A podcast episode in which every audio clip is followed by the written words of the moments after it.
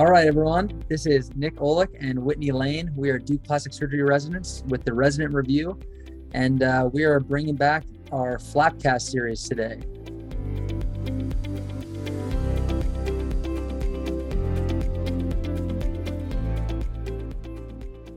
How's it going, Whitney? It's going great, Nick. How are you? I'm doing great. It's been uh, it's been getting really nice here in Durham. I think this is like the time of year where, you know, living in the South really pays dividends. It's been like sunny and 60 for the past week. We just got out of, or we just got back into daylight savings time. It's actually light when I leave the hospital. So some big wins. I know, serious ones. I just went to the uh, Duke Gardens today and the cherry blossoms were all in bloom. It was unbelievable. I was like, I am now ready for spring. Yes, exactly and uh, you know both Whitney and I are both big runners. Um, so you recently did a, a, a, nice race, not in Durham. Tell me about that. Yeah, so I was up in New York, um, ran the New York City half. It was beautiful that day as well in New York. It was basically a perfect running day. Um, we're both hoping to repeat my amazing race in New York down here in Chapel Hill in a couple weeks. We're both running the Tar Heel 10 miler. Um, I've run it before. Nick has not. He is not aware that this is the hilliest running course of all time, but yeah, soon I will be. Of, I kind of signed up before I knew that, and then it was. yeah, um, it's a fun race though. I think we both definitely need to sport some Duke gear too, because we're kind of like going behind enemy lines. Oh, for sure. Yeah. We for sure need Duke gear for this. Yeah. So yeah, things have been good. Um, I think some other some other big news here um, for Duke Plastic Surgery. We're just passing match day here, and we are super excited with our match. Um, we have three uh, great interns coming in, all of which who rotated with us, and we're so psyched. I know you got to interview everybody. Um, you know, I was less involved with the interview process, but I got to meet all three of these uh, applicants, so I'm so excited. Yeah, we're thrilled. Um, can't wait for next year. Um, other big happenings at Duke that I would be totally remiss to not mention is the fact that the Duke basketball team is now in the Final Four. Um, so by the time this posts, hopefully, cross your fingers, we will be national champions. Um, but we'll see. Maybe I'm jinxing us. I have faith. I have faith too. Um, all right. So before we jump in, um, do you have any interesting cases that you're involved with on service or anything cool happening uh, on rotations right now?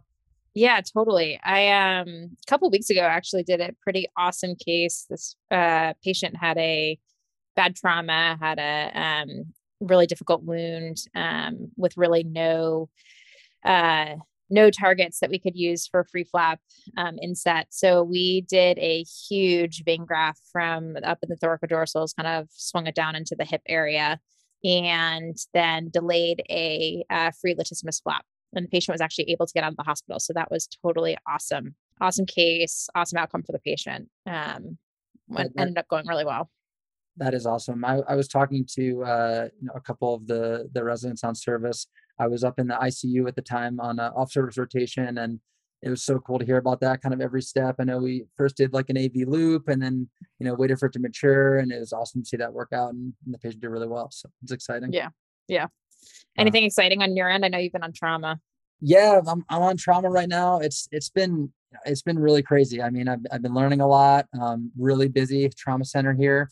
I think the probably the craziest thing that I saw was last week we had a, a ED thoracotomy, and it was incredible. The patient had penetrating trauma. We cross clamp the aorta. We were able to get them up to the operating room, um, and it was definitely wild to see. I mean, it was also just just cool to see how well the trauma team worked and how well the system functioned, and everyone was so you know professional and, and structured and organized and and it was just an awesome experience.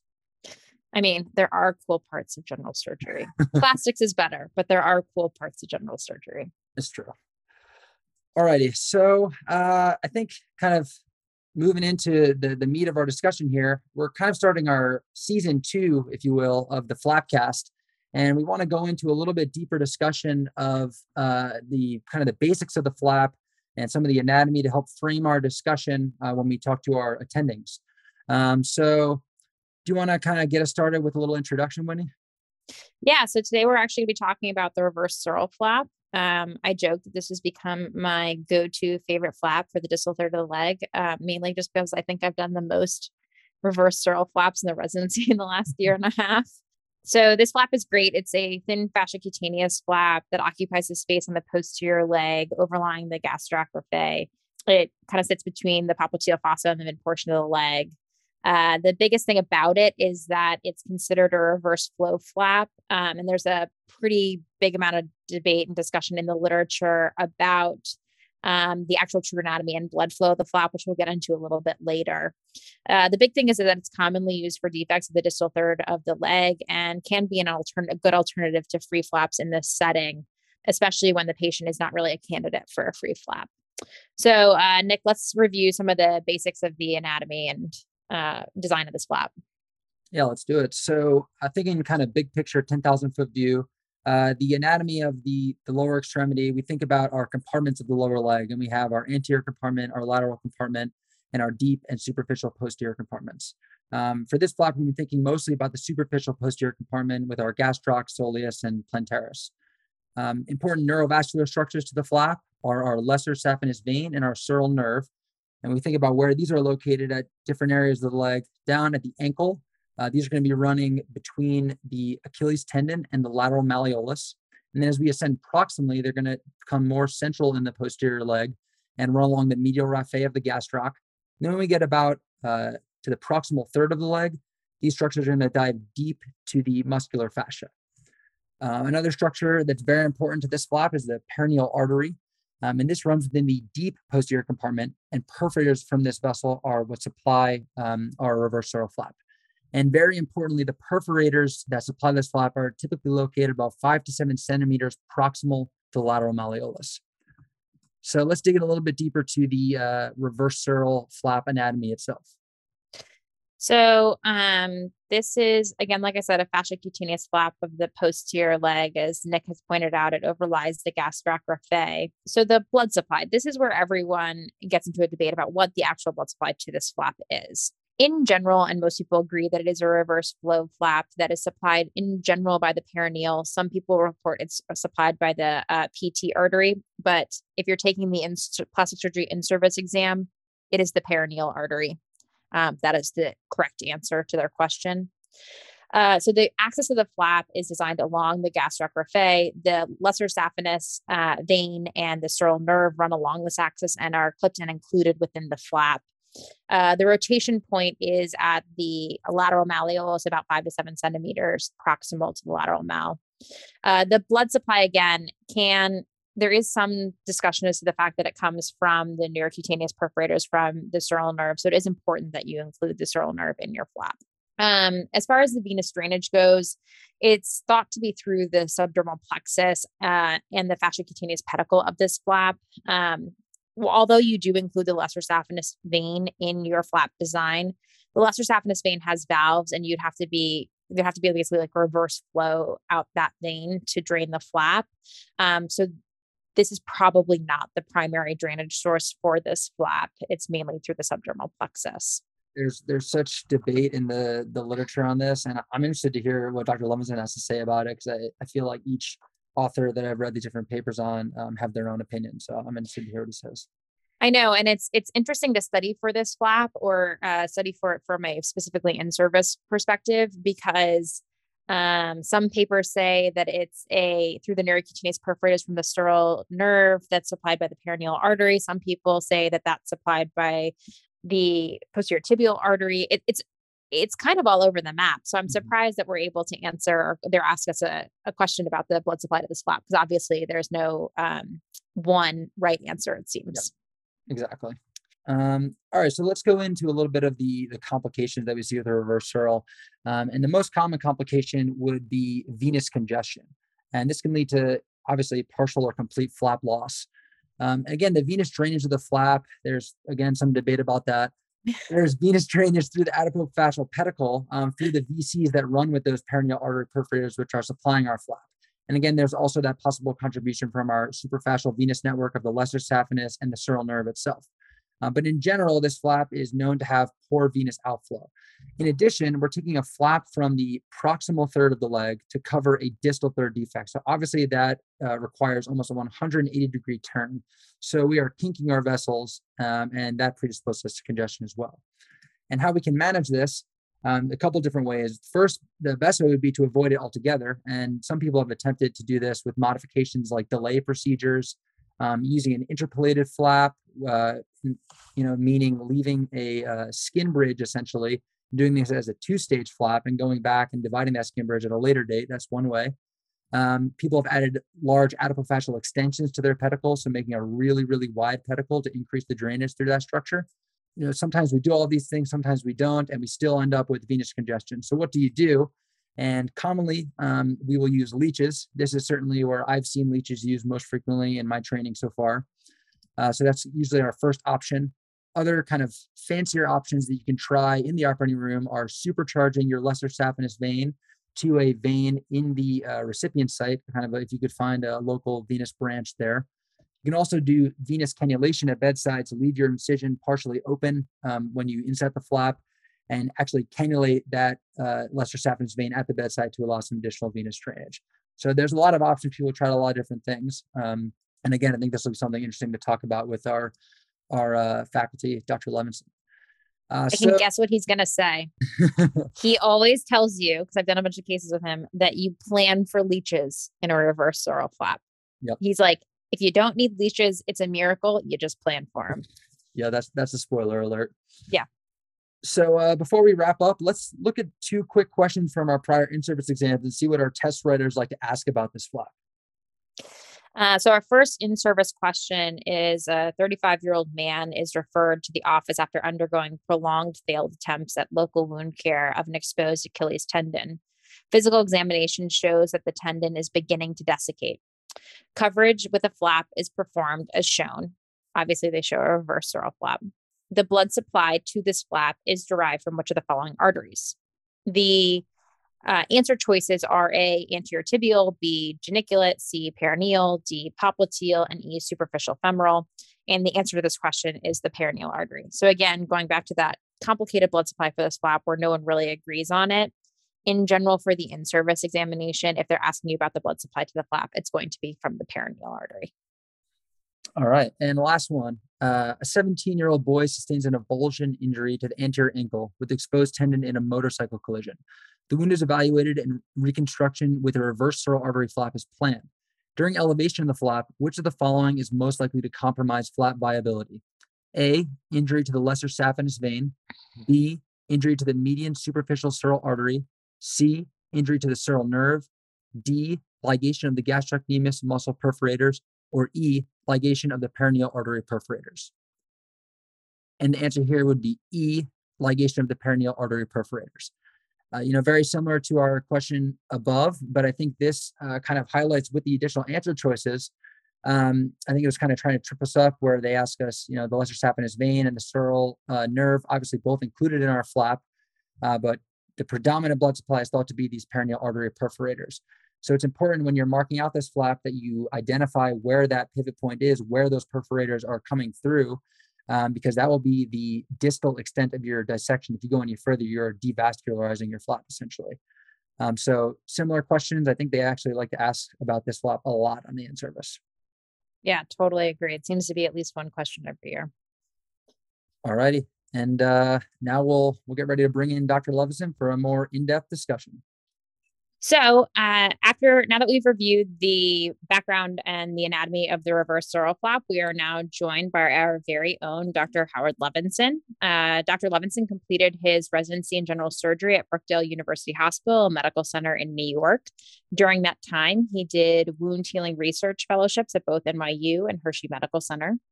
He then went on to complete his plastic surgery training here at Duke, where he is now an associate professor of surgery a leader and innovator in the field of abdominal wall reconstruction, the board vice president of research for ASPS, and the president elect of the Plastic Surgery Foundation. Dr. Levinson, thank you so much for joining us today. Thanks for having me. All right. So, uh, getting into some discussion about the reverse sural. Um, I think just starting out, uh, what are your general thoughts on the flap, Dr. Levinson? How often is this something that you use, and what do you think are some of the advantages and disadvantages of the reverse sural flap? Boy, Nick, you really hit me with a lot of questions there all at once. um, maybe we could start with one at a time. So, mm-hmm. um, let, what was the first question, please? So, just kind of your general thoughts. Is this a flap that you that you do frequently? Is this a, a flap that you enjoy doing? Kind of just your big picture uh, thoughts on the flap. Uh, I think this is a great flap. Um, that's a good workhorse flap. Um, it can be used as your primary choice for foot and ankle, you know, posterior foot heel kind of um, work and ankle for sure, um, posterior or anterior, or lateral or medial, um, or it can be secondary. So if you're a free flap micro person, you're going to want to use this as your secondary. If you're not a micro person, for either for um, technical reasons, you know, ability, comfort, experience, and or um, institutional issues with where you're working and why, um, what kind of environment you have set up for your success. There's a variety of reasons. Then then you may lean on this flap a bit more. Uh, there is no right or wrong, whether it's primary or secondary. There's always pros and cons as with anything. To me, the key is getting the wound coverage or bringing the soft tissue down, the bulk that you want. That's the most important thing far and away, whether it's this flap or a free flap. Most people would traditionally say that the distal third of the tibia or the, the heel area of the ankle is really free flap territory. And that's true, but this can serve as primary. Okay. And I've used it many times as both secondary as a backup to micro. And even more recently, um, I've been using it for primary uses. Do you think um so I know that you I've done several of these cases with you and I know that you like to rely on the, you, you sometimes do use this case this flap as a primary flap for coverage of the um, yes. lower extremity. Do you think that there are any true contraindications to the use of this flap other than kind of the obvious, like the peroneal artery being out? Um, well, so peroneal artery being out is not necessarily contraindication because this is also supplied by the posterior tib, and and truly, it's a what, what they call like a neurovascular flap if you look at the literature, where it's the artery going um, with the sural nerve that's going in a retrograde fashion that you know um, some people believe are what's actually supplying the flap. And so I wouldn't even say that a, post, a peroneal artery or a posterior tibial artery being out necessarily is a contraindication. I I think if you have a problem and you don't want to do a free flap or you just you know want to choose this as your first, there's a lot of reasons you can try this. This this is is very reasonable for a lot of cases uh, to use. I can't think of a real strong contraindication to using it. I mean, clearly, if you had a cut across the whole posterior part of your leg in the distal third that was above, proximal to the five centimeters above the ankle that went through the flap, then yes, that's like a C section that would go through the, you know, the inferior epigastric arteries, right? Like you know, Pfannenstiel incision. That's a clear contraindication. Other than that, I don't I don't know that I think there really is a contraindication. And and in fact, having done a lot of microsurgery for lower extremity, um, I, when traditionally what I used to do was if the patient was at a good free flap candidate, and there's a variety of reasons for it, they're very sick, um, they're not very compliant, um, they may have poor uh, vasculature in the lower leg, things of that nature, this is a great choice. So you're actually using it when there's not good blood flow and when people are, are not good candidates, diabetes or atherosclerotic disease or things of that nature. That's when we've used it. Uh, you know, now I kind of said to myself, well, it takes me, you know, three to four hours to do a free flap down there, but it takes me 45 minutes to do this flap. Wait, why am I doing a free flap again? And why don't I just, you know, and the donor sites these free flaps are, are real. Radial forearm, for example, is kind of the more common one. That's not insignificant on a forearm after you've treated enough patients with it. They get wrist stiffness and they're unsightly defects. And I got to tell you, like, getting a defect on the part of my calf posteriorly versus my forearm, I'd rather take a calf defect, you know, with a skin graft than on my forearm, number one. Number two is a stiff wrist is worse than a little scar on the back of your calf. And, and that's a real thing too. And number three, it's a lot less stressful as a surgeon. Like, you know, we I know microsurgery people don't want to admit it, but it's stressful doing microsurgery. That's why we joke, but younger people do, younger surgeons do microsurgery, and there are less older surgeons. They get away from doing microsurgery, and that's because of the stress. And and so putting a flap up there, the, the drawback on that flap is you have to worry about venous congestion. And that's what you have to work through. Um, so let me pause there for more questions before I just go too far ahead. No, I appreciate all of that. Um, you alluded to how there's kind of different opinions uh, in the literature about the anatomy in terms of arterial supply to the flap. Some people talk about a, a, superficial sural artery. Some people talk about it being a neurocutaneous flap. I, I was interested to see what you think about the, the venous drainage. So in my reading, you know, some people say that the lesser saphenous vein is not draining this flap. Um, some people include a, a, cuff of gastroc around the lesser saphenous uh, to encourage drainage through that kind of mesentery there. I was wondering what you think of as the, the venous drainage here and, and if you do any of those maneuvers to encourage drainage. So, two separate questions. So, the first answer is I don't know what the drainage, drainage is, and it doesn't really matter, right? Because I'm not going to do a mechanistic study to find branches of the lesser saphenous or the deep perforators, the peroneal or the posterior tib, right? Um, but I do know that there has to be venous drainage of it. Uh, what th- there are two phases to this flap, sort of when I think about blood flow to it, and I'll explain what I mean. Number one is in the OR, it doesn't turn purple right away, but it's pale. And what I always see, and I see it with my residents, we do the flap and they look at it and they get stressed out because they see it pale, and they're always worried there's no blood supply to it. And then I tell them to rub the edge of it. And every once in a while, you see a few capillaries bleeding. And then you feel better. And I tell them to stop pinpricking it and looking at it. It's going to be fine. So that's the first part is the arterial part.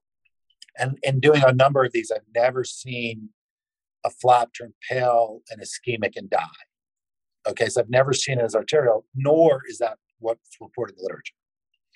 So then the next part is the venous part, and that's the turn in blue. You know, the veins make me blue. And, and so what happens, and this is what we talk about, I know Dr. Lane Whitney's on the phone with us, and we've done a number of these cases together, is it's 12 to 24 hours after you do the flap that it starts to turn purple, if it's going to turn purple. Now, oftentimes it doesn't turn purple. And if it doesn't turn purple, you find out the next day, you send the patient home and you're like, that was the easiest thing I did. 45 minutes, I did a flap, I solved the problem. The scar is minimal, and this thing is great like way easier than the free flap of keeping the leg elevated and worrying about the flap going down and the donor site and everything else. Way easier.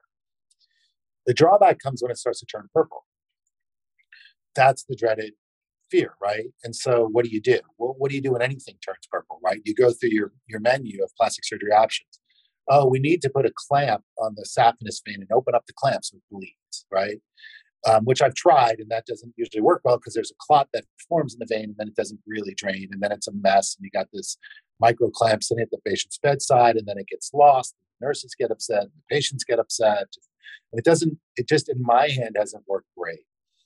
Then you do um, microanastomoses and say it's going to do great, but that doesn't necessarily do great, and now you're back in the microsurgery game, right? Which you were avoiding but that can work, right? There's multiple options. So I don't want to say one way definite or another, but these are things to think about. The third way, which just seems to work for me, are leeches. And the way you do that, the way I do that, that seems to work is you find the purple spot of the flap and you pinprick and you put a leech on, and the leech starts to suck and it gets rid of the purple. Then the leech falls off and you leave it. And the flap will free bleed and it'll be red again. And then when that bleeding stops, you put the leech, a new leech back on. So it's not every two hours or four hours. It's sort of as you go. Now, that may be hard with nursing today where they want to schedule four or six hours, and you would accommodate that.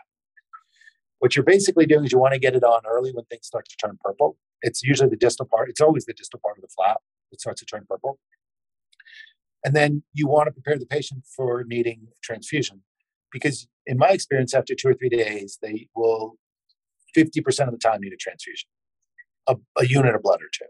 Okay. And after five days, you just stop the leeches. And for whatever reason, whatever is purple will remain purple. And whatever is not purple will not be purple. So it stabilizes. If you do that, you, you can get them through this with a good flap. And the parts that turn purple, even when you see them in follow up, there may be some scabs and stuff that form there because it's typically the case, but oftentimes they're small the integrity of the flap is quite good. And with just some local wound care in the clinic, you you follow them through and they heal without problem. Now, if you don't like venous congestion, you don't want to keep them in the hospital for five days, you don't want the potential of having to kind of nurse them through this and follow up, you go to a free flap. That's the argument for a free flap, right? Whatever three to six hours in the hour, whatever your time is, keep them in the hospital, send them home the next day, say you don't need blood transfusion, you don't need leeches, you don't have to worry about it. That's the argument for a free flap, which which is a very good argument, right? So those are the pros and cons of of each of those, and in practice. But I've never, and I've seen a number of these, even when I've had to do leeches, you know, on them, I get every patient through it, and I've never had a problem once I did the sural flap of getting the wound to heal and solving the problem. I've never had to go to a secondary flap. I've never had to do an amputation, and it's never failed. And at the end of the day, what patients and referring docs care about is they want the problem to go away. And so this is a solution to the problem. That's what's most important. It might not always be the most expeditious way to get there. Sometimes it is, maybe not, but it solves the problem. That's way is the most important aspect of this. So, Howie, going off of this uh, discussion of venous congestion, and I know that um, we at least routinely use leeches to solve it, but I know that in the literature there are there is a lot of reports of using a delay procedure for a reverse sural flap in order to reduce the risk of venous congestion following inset. Is um, there have been some recent systematic reviews that don't show any difference in complications is this something that you would consider using in certain patients is it something that you've tried before in the past and had success with or not well so my partner dr Erdmann Detlev is you know done a number of the delays you know and i i Detlev trained me and i still look to Detlev for advice i think he's gotten away from the delay you know he used to do the delay put the silicone underneath it leave the proximal the vein attached and thinking it would help. But I don't think that his outcomes have always been so good that the delay solves this issue. You know, um, you commit to a second surgery, and then you start to ask the question. You know, again, everything is pros and cons. You make your arguments and do what makes sense. So if you want to do a delay, you do surgery, you wait two or three weeks, you put silicone underneath, and you do a secondary surgery is that really better than just doing the first surgery and maybe using leeches? Again, you, arguable, right? It depends on, on on how you want to make your decision, as long as it works. But I definitely don't think that it's a solution for avoiding venous congestion in all cases. So, kind of taking a step back, you know, say we're in the operating room, we have the the perfect patient for reverse sural.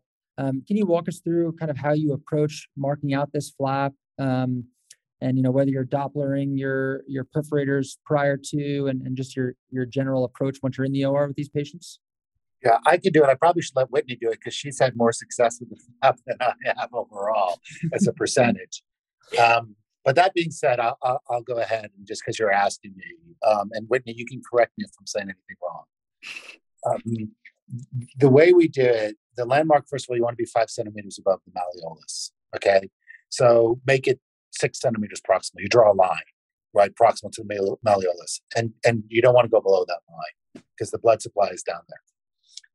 Then you're basically drawing something that um, I used to draw like a tennis racket, and now I draw it more like a, a, a water droplet, so to speak. That's, that's sort of dropping down, so teardrop shape. You you bring your lap pad where you pivot point is the five to six centimeters above the ankle, and then you bring your lap pad and, and, and to where the distal part of your wound defect is, and you measure that distance, right, through your with your fingers. One hand holding the, the pivot point of the lap pad and one holding the, the, the point of how long the flap has to be. Then you bring that up in the calf. And uh, so let's say your left hand is the pivot point, that's at six centimeters above the malleolus. Your right hand's on the lap pad, you bring it over to the distal part of the wound. You then leave your hand at the pivot point with your left hand on the um, that six centimeter line, and your right hand you bring up on the calf and mark that. That's the length of your flap, right? Then you also draw the width of your flap, right? You measure out the width and then you kind of, you know, draw that on the posterior calf as well. And then you kind of connect the dots and you make it teardrop shape. The teardrop shape becomes really important. You want to make that stem, the teardrop long, because that's going to prevent the pedicle from being exposed when you elevate up the, the skin. Okay. Either way, you're almost definitely, not always, but almost definitely going to have to use a skin graft on the calf So as I say to people, does it really matter if the skin graft's three by two or four by five or six by eight? Probably not, right? But it does matter if you feel like your pedicle is being exposed and you're stressed out about it. So make the teardrop long to kind of cover it. And then what you do, that's your two dimensional sort of drawing. That's your surface area on the skin. You have a teardrop. But you have a third dimension, as with um, a number of microsurgery cases. The third dimension is the depth. But you have to realize there are different tissue planes, and your surface area, your two dimensional surface area, changes on your depth. So the pedicle of the flap should be at least five centimeters, and I'll go six or eight centimeters wide because why not? Why why not just make it wider? And so the fascial defect, and that's the sort of the fascia over the uh, gastroc, that is probably um, rectangular. And let's say you're going to do it at eight centimeters wide. You're now drawing a rectangle that's eight centimeters wide from their pivot point, six centimeters above the malleolus, way up the calf, over to where the, the, the start of your flap is, right? So that's the rectangle of the fascia, which is distinct from the teardrop shape of the skin, right? And you have to keep that in mind. And what you do is you make then your cut through the skin. You turn your bovie and you go through the fat, and you'll oftentimes see the lesser saphenous vein there. Um, you don't necessarily see the sural nerve there. Sometimes you pick it up a little bit later just to lend the flap. And then what you do is you go through that tissue. What we typically do then is once you get through the fascia, and this is sort of my, my joke is usually your fat fingers, is you you cut through the fascia and then use your fingers in that subfascial plane to dissect and create a space. Then I'll usually cut through one side of that teardrop. And that teardrop's usually about eight centimeters wide, but it can be five centimeters. But you cut through the side of it, and if you're not eight centimeters wide with a teardrop shape, you use some skin hooks, lift up the skin medial lateral to that flap, and dissect in a cobblestone depth. What that means is there should be a minimal amount of fat on the dermis, minimal. So you can see the white dermis, and then you see little pieces of fat that look like cob- like a cobblestone street, like in, in the Northeast, in, in Boston or different areas of the country, uh, you know, where you'll see cobblestones. And then if you do one side of the flap like that and dissect the skin out, once you get distal and away from the teardrop, just to sort of what like at the end of the teardrop, I'll make a curvy S um, incision down to the pivot point. We lift up the skin and then we continue that cobblestone to the rectangle, right? To that eight centimeter wide rectangle in the subcu space, leaving cobblestone on the skin. Then what you do is you make a cut in the fascia along the whole lateral part or medial part, whichever side you're on of the leg. And again, use your finger now in that subfascial plane to do your dissection very fast. There's typically a perforator or two, artery and vein that are going to the fascia there, but you've got to take them because they're um, proximal to the pivot point and they'll get in the way. You can use Bovie or bipolar or clips, whatever you want to do. It's fine. Okay. If you do that, you actually dissect with your finger all the way across to where the other subfascial line is. Okay. You then continue your skin cut um, I should back up. At one point there, when you use your finger and you're dissecting that plane, you'll find the sural nerve. And again, you can just clip that bipolar bovia, whatever it is. Now you have your sural flap with your lesser saphenous vein and you're feeling good. Then you finish your cut on the contralateral side in the skin. You dissect again in that sub subacute plane. Now, when you cut through the fascia, remember you've already freed everything up. The whole flap comes up with you. It's very quick. Okay. It's similar to if you do a retrorectus dissection, if you're a retrorectus person, you want to do that, you can use your finger all the way through except for the inscriptions, right? And so it's similar like that. And so then you make your cut through the fascia, the whole flap comes up. Now, what you do is you make a cut through the skin only from your pivot point to wherever your defect is, and you elevate up the skin flaps there again in a cobblestone plane. And now you turn down your flap, you rotate it down into the defect. It should sit without any tension. Your pedicle of your teardrop, your proximal, should then be covering your pedicle and should be make it make it easy for you to sew your skin flaps to that teardrop, right? And so you inset that, usually maybe with some bike rolls, maybe with some interrupted or running nylons. You don't, there's not a lot of pressure on it, but you want to just kind of hold it there. And then to your donor site, you're closing the skin in layers and then you typically need a skin graft. So you don't, you know, need a drain or anything because you have a skin graft there. And what I'll typically do is put a vac over it because the vac will drain anything out and add compression where that skin graft is, right?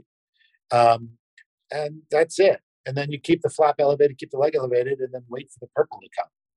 You know, and if it doesn't come, you're high fiving and you're feeling great. And if it comes, you're all ready for it, right? Um, so yeah. So anyway, that's how I do the case. Whitney, is that right?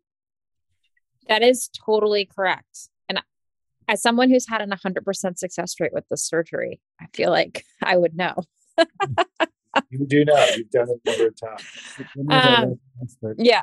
Um, so just you know i think that that got us all the way through the operating room. And then when we're taking care of these patients on the floor let's say we are in the lucky situation where the flap doesn't turn purple.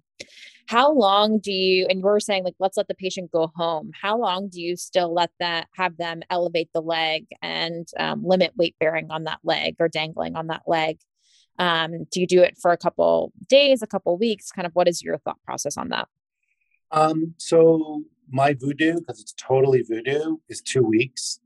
It probably doesn't need to be two weeks. You probably, you know, there are people who do dangling protocols. You know, they call them that. I always think that's the funniest word in the world, dangling protocol, if you say that with a straight face. But um, you can do a dangling protocol, but you basically are telling the person if you put your foot down with a dangling protocol, if it turns purple, lift your leg up, right? Don't let it turn purple. Um, my general rule of thumb is just keep it elevated for a couple of weeks. One of the reasons, too, besides just the dangling, is the flap has to sort of scar into place and the wound have to heal. And I don't want them walking and bending their ankle or doing things where they're ripping at the flap and it hisses from the wound because that's a real problem. You know, you, have got a big problem. You're worried about a leg amputation. Just hang out for a couple of weeks. Let's just let this thing kind of settle down. You know, haste makes waste, and uh, just keep it elevated. You're good.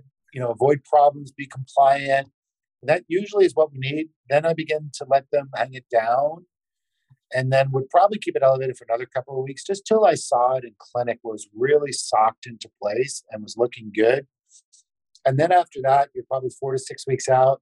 Now it depends, right? Because weight bearing is really an orthopedic issue, not a plastic surgery issue, right? That's standing and putting weight. So if the bony structures are fine, then go for weight bearing. If the bony structures aren't fine, you may be precluded because of any orthopedic issues that are below. If there's no orthopedic issues below, then have at it. By four to six weeks, have at it. You know, um, by that point, they've already been letting it hang down. They see what it's like. Um, you tell them not to, you know, when they start to hang it down, don't put sock a sock over it. You know, let's look at it. You walk it through to make sure it's not turning purple into hissing, and then to use common sense, and that seems to work. And uh, they they seem to do well, and then you dodge the bullet. They keep their leg, and you kind of move along. Awesome. Was a great summary. I'm uh, I'm really hoping we get uh, a suitable patient and a suitable wound when I'm on service with you next month. So hopefully we get one of these. Thanks for jinxing us, Nick. But yeah, I um, Nick, now we, we are our... we are 100 percent getting a some horrid lower extremity wound now. Three, oh, three yeah. horrible things, and Nick's gonna, not going to be on the call for any of them, and he's going to be too busy to help us um, before we get to our, our final, we have kind of one final bonus question for you. But before we get there, I just want to touch on I saw a couple of recent articles with um, some modification that they've made to the reverse sural, and I want to see your thoughts on them. One specifically was uh, was a video on, on PRS Go when they were talking about an adipofascial only uh, reverse sural flap. Oh, yeah. Sure. I was wondering if, if you had done one of those and if you think there's any advantage to that. I don't know what they did it for, but absolutely any flap I've done ALT flaps. What it brings me is like for the dorsal hand wound, I've done free ALT flaps where I only took the fascia. I didn't take skin or any of the fat. So it was super thin. And, uh, but it was vascularized. It's basically a vascularized fat fascia transfer. So yeah, you can do that with any flap, right? You, with any adipocutaneous flap, radial forearm, whatever, you can always leave the skin behind. I don't know why they were doing it because usually if you're doing that, you're going to have to either put a skin graft over that flap, your, your adipofascial flap. You know, and if you are, you kind of don't want a skin graft on a weight bearing area. So that doesn't, that's probably not the reason. You can do it for bulk. There are people who have heel issues and they need bulk over the bone of the calcaneus, and maybe that's why. So, so it's a little hard to say. I'm sure the authors had good reason for doing it. But absolutely, if you have a good reason for doing it, if you want to share the article with us, that would be great. It's definitely an option. Absolutely. Yeah, I think they were they were looking for something a little bit more low profile. It wasn't on a weight bearing surface. Um, and then they were talking about kind of how it's advantageous because you can close the donor site primarily. Um, obviously, you still need a skin graft over your your flap then. Um, I just thought it was interesting and it was a, a well done video. So I wanted to get your thoughts on it. Yeah. You, you can. One way to think about it is you're just moving the defect. Where like one thing about flaps, which is which is a little weird to me as a resident, now now it makes sense, is where do you want the defect to be? Because it's on the ankle. Do you want to move it to the calf? What are you talking about? And what you're doing is you're basically leaving the defect on the calf and skin graft, eh, leaving the defect on the ankle, giving a base, and then skin grafting over the ankle. So do you want your skin graft on your ankle, or do you want your skin graft on your calf? It's another way to think about it, right? And there are pros and cons to each, and it depends on the patient. The key is have understanding the versatility of what you can do, and how to do it, and how to manage your complications. That to me is the key to being a good surgeon. Or keys.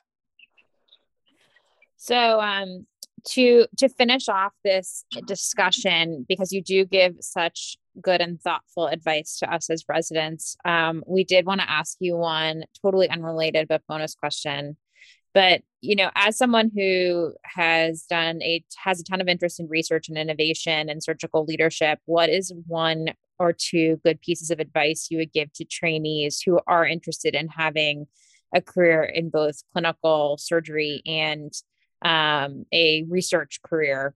Um, like how do you balance those two? Yeah that's a great question and it's a, a evolving question for all of us all the time right? And and there's no right answer. I'll give you some guideposts and then you know i could do some little bit of deeper dive and it's a bit dependent on what the individual wants. So i would argue I, I would argue that research i would change the word research for academics and I would define academics as any activity not directly related to clinical care, that's surgical care in our case, which improves our profession of plastic surgery, right? And that's a very broad sweep, but but that's important, right? Because some of it may be clinical outcomes of what's the best way to do a technique, you know, like a sural flap, or what are the variabilities we have to think about with patient prognostic factors, or payers or, or things of that nature, right? Like clinical outcomes, health services research, that sort of academics. There can be the bench to bedside, literally the bench of your innovating, creating products, right? Which is a favorite of mine. Um, that is academics. It can be global, globalization of plastic surgery, right? Let's Operation Smile. How do we improve care of plastic surgery around the world? You know what are the barriers? Is it education? Is it resources? You know what, what are the sorts of things that we're working on? Um, and there's a variety of ways for globalization to sort of work and building infrastructure and, and education and um, using technology right? Using modern technology which continues to evolve to improve globalization the homogenization of care to improve care around the world and to share and learn from each other. Because quite frankly while you know in certain countries like the united states or England or stuff where we're you know wealthier countries, you know we you know have resources and, and, and training and stuff. But some of the best clinicians are not in our countries and have more experience in countries without resources where they're busier. Quite frankly, I've learned a lot from my international colleagues that have to work in stressful environments. They're better at certain things than I am. So it's an interchange of ideas. So, so that's academic. Academic can also be um, building a practice Uh, interacting with patients you know again that's a technology thing but but the business of medicine is really important you know you you, you can't be a plastic surgeon if you're not making money so how do we deal with running a practice and, and making money right and providing better care? That could be even in cosmetics so there's you know there's a, a number of ways you know and there's policy and advocacy and things and if you look at asps for example which is the biggest plastic surgery society in the world and you look at its its sort of um, its pillars um, and and what they call them like the sort of the vice presidential lines that's capturing all of these quote unquote academic activities. So i would encourage anybody to give back to the society right and towards each other to ourselves and to each other by participating in academic activities. Then how you do that it just depends on your system and where you are. Some people want to volunteer an hour a month some want to do an hour a week um, and it depends on what your passions are.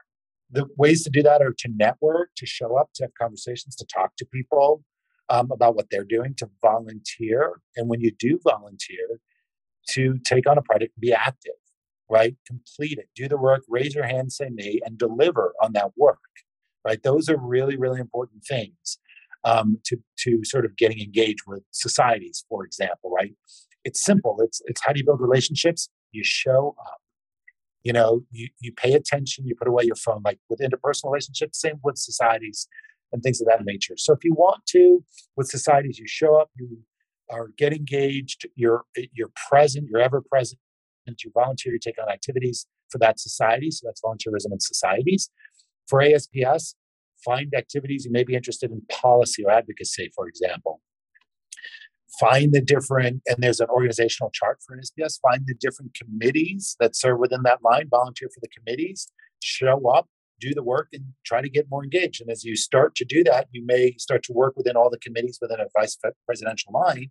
And then you apply to be the vice president. Well, you're going to be really competitive for that position because you've done all the work under that position's line and you understand what the vice president's responsible for.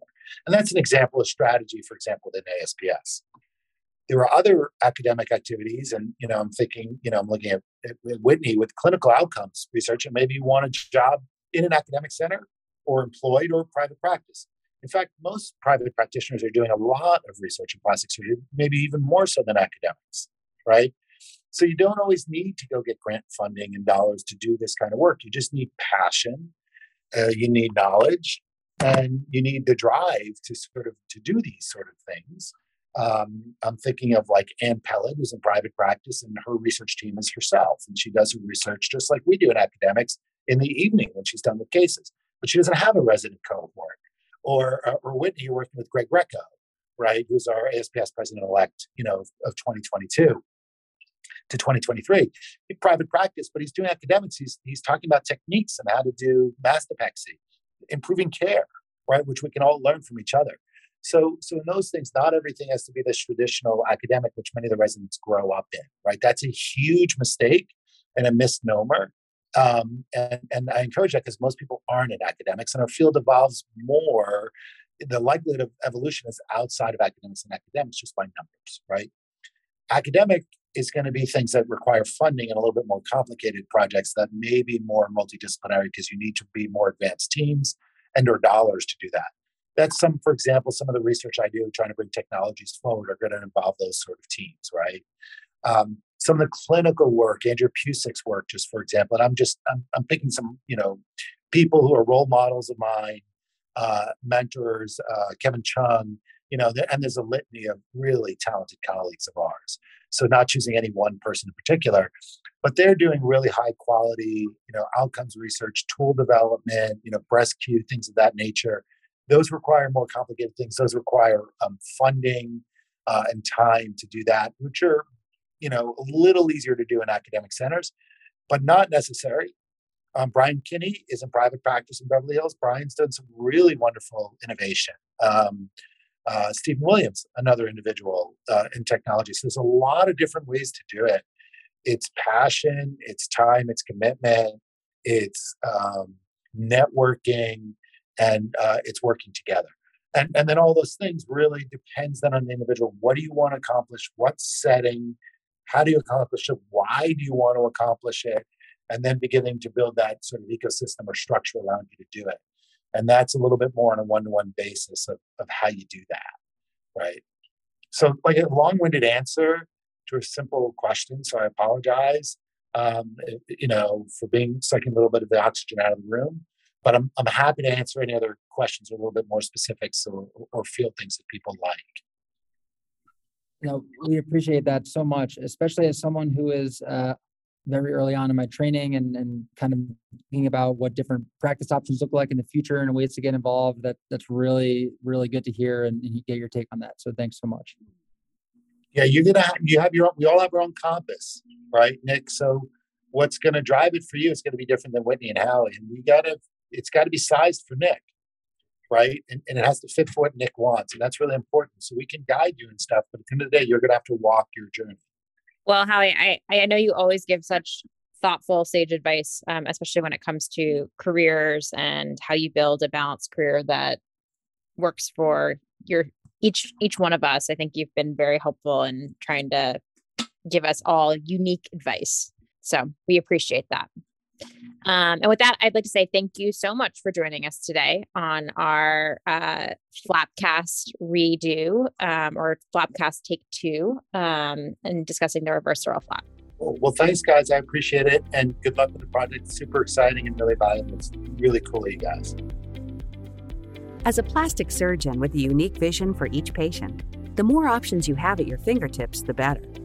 Natrelle is one of the portfolios available to you. To learn more, visit natrellesurgeon.com.